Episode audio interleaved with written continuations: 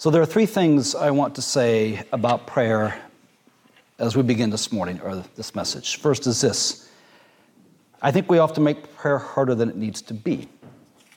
Second is we're probably praying more than we realize. And the third is praying is really more about a relationship than a requirement.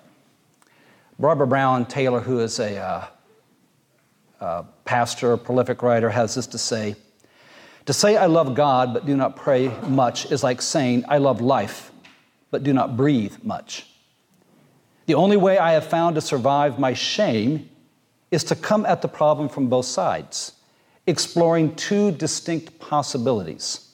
One, that prayer is more than my idea of prayer, and two, that some of what I actually do in my life may constitute a genuine prayer. I think she's spot on.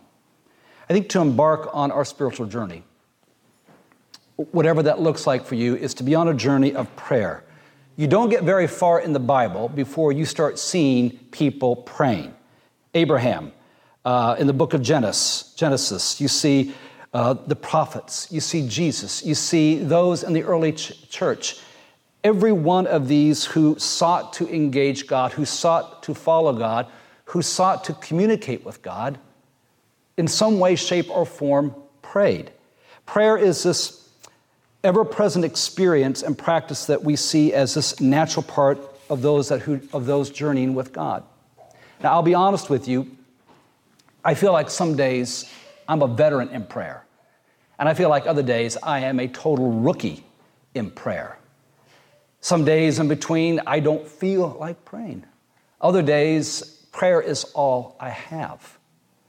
But what I have known and experienced is that, for me at least, Prayer has been this continual lifeline to life, capital L, to God, to God's presence. And I'll share in a few moments about my own personal foibles and failures, things that I've learned as I've prayed. But what I hope is when we get done here this morning, and in the next few moments we'll pray, is that we don't get caught up in our shame of I don't pray enough. We don't get caught up in our shame that says I'm not praying right that we just celebrate that in many ways living life can be a prayer. And we are probably praying more, more than we ever realized. The passage I chose uh, that Dave read, I chose it for a couple of reasons. First, just very quickly, there's assumption on Jesus' part that prayer is going to be part of the life of those who follow Jesus. Jesus just doesn't say if you pray, but he says when you pray. And I think there is a safe assumption that as those who are on the spiritual journey, those who seek to follow Jesus, those who seek to live in relationship with God and as part of a faith community, there will be praying. This is what we do here. This is what we did about five minutes ago. However, you prayed, whatever that was for you, we came together and we prayed. A lot of folks will tell me, and they'll often preface it by saying, I hope you're not offended. There's two things they like about Deep River Friends. Number one, the quiet time, which is why I'm going to watch my watch and make sure we allow enough time for it. The second thing they like is the sharing, as if somehow that will infringe upon my sermon. That's all right. Because what is most important is that we find ways to connect with God here on Sunday morning that carries us into wherever we go throughout the week. Now, whether we pray or not, I need to say this has no bearing on whether or not we're loved by God. God's love never ends, is never deterred. We're never separated from God's love. Prayer is less, this, is less a requirement we check off a list, and it's more about this relationship that we nurture between ourselves and God. As one person wrote, prayer is meant to be this uncomplicated gesture of love. But if you're like me, I tend to complicate it. I tend to complicate it with all my expectations and Feelings over guilt and perceptions am I praying right? Am I praying well? Am I praying enough? Did I pray long enough? Did I pray for Did I forget someone? As if if I forgot them, then somehow God is not going to remember. I complicate prayer a lot. Jesus also tells his disciples that prayer is not a performance, but is a partnership. We offer to others these words to God that God, Jesus warns against pouring this flood of empty words, words that feel religious. And he just says prayer is this personal conversation that you have with God. It's not about decorum. It's not about personalities. It's not about how good and how long. It's simply about our authenticity and how we show up.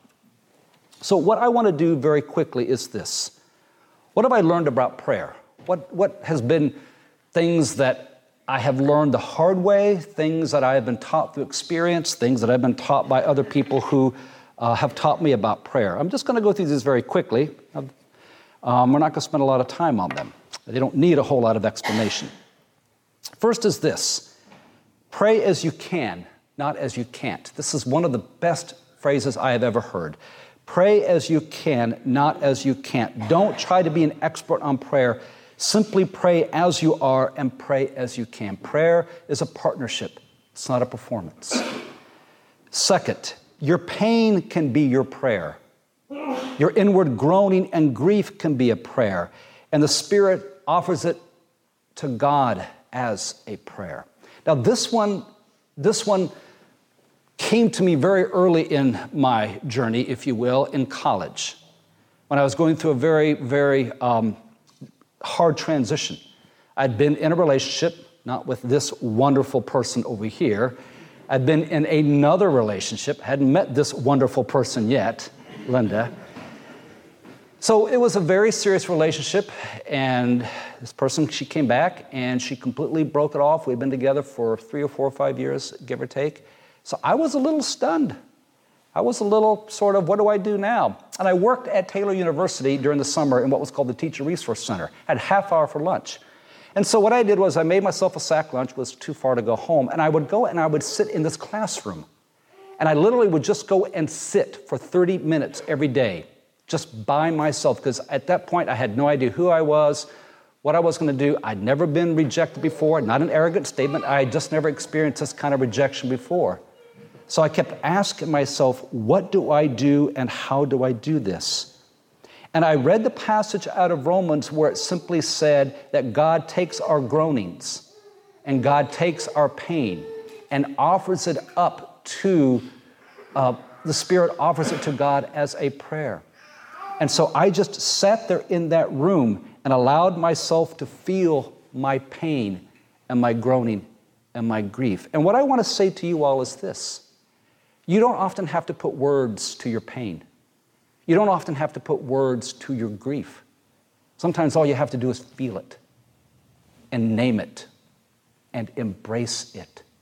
Because when we embrace it, the Spirit takes that to God and offers it as a prayer and our pain can be our prayer.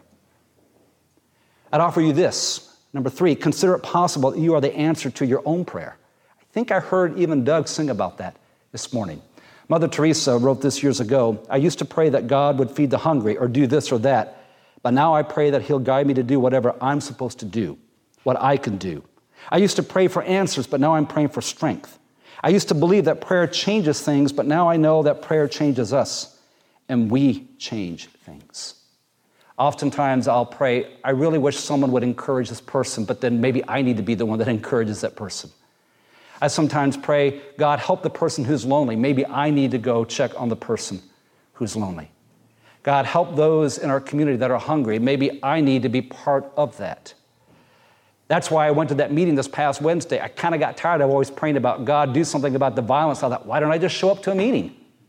and learn about what's going on in High Point. So, in some ways, what I've learned is I can pray for those needs, but maybe I'm part of the answer to that prayer. Prayer is not always words. Another thing I've learned prayer is often silence and presence presence to the one who is presence and present to you and I. We don't have to just have words all the time, we can just be in quiet and silence. Quakers do that well. But sometimes we may make up things just to fill the air. We don't have to do that. Praying for me has often opened up the space in my soul that attuned me more to God's presence. In a sense, I positioned my soul in a mode of receptivity. Henry Nouwen wrote this When we pray, we connect our whole life with God's life. It's often hard to put words to these experiences, but what I'll say is this when I have prayed, when I have been diligent to pray, when I've allowed myself to pray, even to be in silence, a space opens up and I begin to be much more aware of God's presence. And often I'm much more aware of God's presence through being much more aware of myself, of who I am, what I'm feeling, what I'm thinking, what I'm experiencing, and then feeling and empathizing with other people. and sometimes even feeling leadings and, and promptings and nudges. Again, hesitate to put words to it because that's my experience, but I do know that to be true. Praying for others connects me with them and all of humanity in a way I'm unable to do by my sheer determination and will. When I pray, there is this connection that I have with people. There's a way that I feel like I am now connected with them in a way that I wasn't before. It's, I think, that sense of love flowing through um, my presence, my love flowing through my intention. It's God's love flowing through all that and connecting me with people. That's why people often say, look, if you're having a problem with someone, what? Pray for them. That's why I think Jesus says, pray for your enemies. Pray because in that way you probably will, over time, connect with them not as your enemy, but connect with them as a human being. Those that we are at odds with when we pray for them, we don't connect, we, we connect with them less as an adversary and as one that we find we are loving more and more over time. I have found when I've prayed that the act of praying, the practice of prayer, at a minimum, slows me down and almost acts like a pause button on my life. Now, maybe that has been true for some of you. That if you stop and pray, if you take time to pray, it's like you're hitting this pause button where you're not going so hard and so fast and so quick. Often for me to pray is this acknowledgement of my limitations, that I don't control life. It confesses my vulnerability to life and my dependence on the Creator in which I live and move and have my being. I've learned to pray without attaching myself to outcomes, and the process and practice of prayer becomes as important, if not important, than the result of my praying.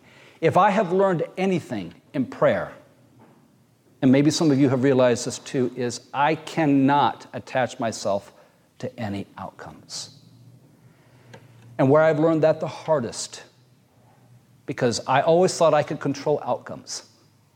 I always thought I could control the end game. I always thought I could control results. If I just do it hard enough, if I just do it enough, if I just work at it hard enough, I can fix this. Does that sound familiar?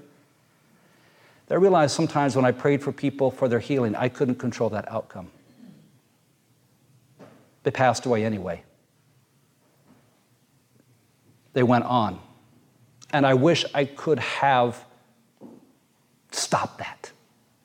But what I realized was when I prayed, two things happened. Number one, I entered more deeply into this experience with him because I realized, I realized in some ways this was totally out of my control.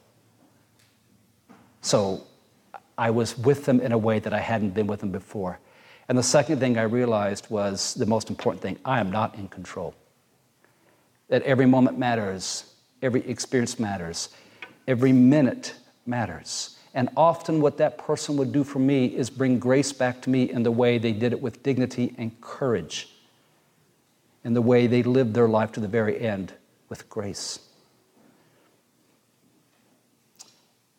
I found out that prayer is more important that I pray with a genuine spirit. It's not whether or not I use the right words. Sometimes I pray my frustrations. Sometimes I pray words that aren't very pretty. Sometimes I pray words that I probably wouldn't even say to you all. Now, if that's tough to hear, read the Psalms. Psalms is pretty gritty. The book of Psalms can be pretty tough in terms of how they simply shake their fist at God. I've had my moments where my prayers have been less eloquent and they have been more just me angry and frustrated and sometimes um, even doubtful. And then the last thing I've learned is this prayer doesn't absolve me from needing to take responsibility for my life or the decisions. Sometimes I need to clean up the messes that I've made. One of the best quotes I've ever heard that, I, that stays with me when it comes to prayer is this Pray all you want, you still need to change the diapers. And you can take that metaphor however you want to take it, all right? you can run with that one. There have been times I've created my own mess and I've wanted God to bail me out of that mess. What God has said to me is, go ahead and pray, I'll be with you, but you got your own work to do for a few minutes. You have your own work to do for a little while. You've got to do some of your own cleaning up. But I'll be there with you, and I'll even give you guidance and wisdom and discernment. Anne Lamott, who is a wonderful writer on prayer and a lot of things, she has this to say I don't know much about God and prayer, but I have come to believe over the past 25 years that there's something to be said about keeping prayer simple help, thanks, and wow. You may, in fact, be wondering what I even mean when I use the word prayer. It's certainly not what TV Christian means. It's not for display purposes like plastic sushi or neon. Prayer is private. Even when we pray with others, it is communication from the heart to that which surpasses understanding. And then she writes this let's say it is communication from one's heart to God. And that really is what it is for me. When my kids are on my heart, I offer a word to God on their behalf. When some of you pop up on the radar of my soul and I know the struggles you're experiencing, I pray from my heart. When I know grief and loss has swept into your life like a storm out of nowhere, I pray, I pray for you. When I feel I'm in way over my head as a pastor, and believe it or not, I do half the time, and I feel I've run out of answers, I've run out of wisdom, I have no more levers to turn and no more buttons to push, I pray. When humanity is ticking me off, I pray. When I'm ticking me off, I pray. When you're ticking me off, I ask forgiveness and then I pray. now, where to begin in prayer? Right where you are. Last story, then we'll pray for a few minutes. Some of you may have heard this story before, uh, but when we were living in Muncie, Indiana, Erin took swimming lessons. She was probably, what, first or second grade, maybe? I can't remember. She couldn't swim, we know that. So we went to this high school gym where they were giving swimming lessons. Now, growing up in Jamaica, part of our swimming lessons were you wander down to the ocean, you get in the ocean, you just start walking around, and all of a sudden you kind of get a little bit farther, you swim. We just swam. That's what we did. We just got in the water and we swam. I think we took a few other lessons, but I just remember that's where you got to learn it. You got to learn it in it. So we get there, and the first thing that we did for the first week was they sat him down to watch a video. Like, what? We're watching the video. The pool's right here. This is where you learn to swim. Second week, I think we watched the video again. I mean, by this time, I'm thinking, if I just start tossing kids into the pool, this is really going to start picking up. But I didn't do that. That used better judgment. I think after about two weeks, I started getting very, very impatient. We learned to swim here. Now, I got the whole thing about the video, but my point is sometimes you just got to dive in. Sometimes you just got to get in. And I'll never forget Erin's very first dive off what was at least a high dive to her. She just walked out to the edge of this diving board and went in, and she sank like a stone, feet first, shot right back up to the top. And when she came out, it was this big, ah, like that. And I thought, now you know how to swim, don't you? Sometimes you just got to jump in feet first. Just pray as you can not as you can't, from the heart, in love, in compassion, using whatever words come to mind, even if you don't have words, just taking your feelings and your pain and your heartache and allowing that to be a prayer. I was going to have us do this prayer of intercession, your bullet, but I'm not going to do that right now. I'm just going to have us go into some time of silence because I want you to pray. We have about 10 minutes left. Let's just take some time to do that. If you have words that you want to offer, vocal ministry, we welcome that. But let's just dive in.